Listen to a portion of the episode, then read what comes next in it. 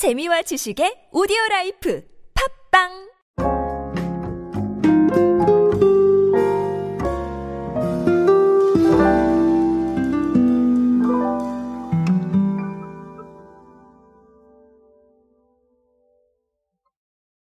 우리의 식생활은 굉장히 빠르게 바뀌어 가고 있습니다. 사실 식생활에 관련된 트렌드들이 정말 소비 트렌드나 아니면 뭐 마케팅을 선도한다고 할 정도로 정말 빠르게 변하고 있는데요.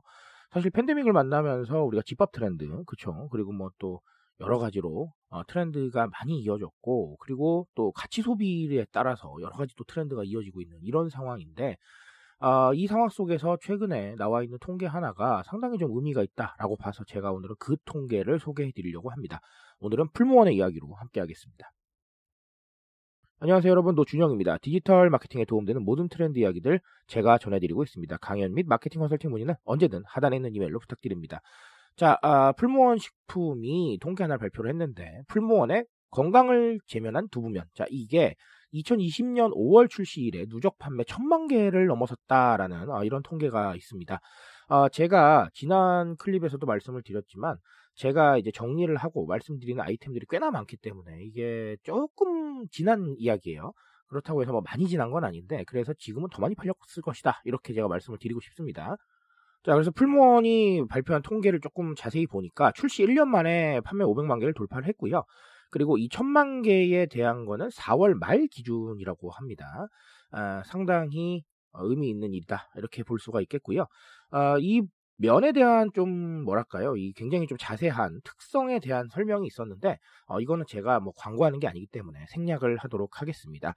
아 그러면 이런 제품들 왜 이렇게 많이 팔릴까라는 것과 그리고 시중에 이런 제품들이 꽤나 많이 나와 있죠. 두부면뿐만 아니라 아, 이렇게 대체 식품들이 굉장히 많이 나와 있는데 이게 뭘 의미할까라는 것들 어, 간략하게 좀 알아보면 자 일단 첫 번째는 가치 소비를 말씀을 안 드릴 수가 없을 것 같습니다. 예전에는 이 뭐 비건식이나 이런 대체식들이 사실은 어, 개인의 어떤 생각에 따라서 많이들 움직이시는 경우가 있었는데 사실 이 생각을 조금 더 업그레이드 시킨 게 저는 가치라고 생각을 해요.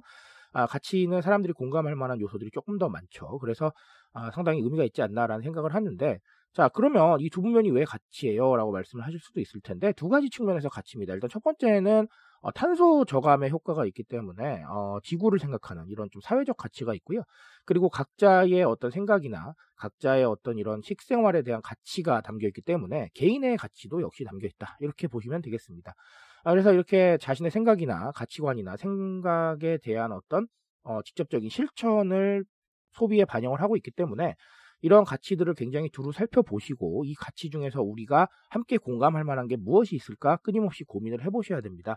제가 늘 말씀드리지만 ESG 경영으로 대표되고 있는 가치 소비는 사실 우리가 환경을 많이들 생각을 하시는데 환경은 정말 기본적인 거가 돼야 될 것 같고요. 어, 다양한 좀 가치들 생각을 해보시길 어, 적극적으로 추천해 드리겠습니다. 자, 또 다른 하나는 healthy pleasure 얘기를 드리고 싶은데 healthy pleasure가 뭐죠, 여러분? 관리를 해도 즐겁게 관리를 한다는 것이죠. 그래서 기존에 있었던 것들을 조금씩 대체를 하는 건데 뭐 예를 들면 아주 간단하게 탄산음료를 좋아하시는 분들께서 탄산음료를 제로로 바꾸시는 거예요. 자 그런 게 healthy pleasure라고 보면 될 것 같습니다.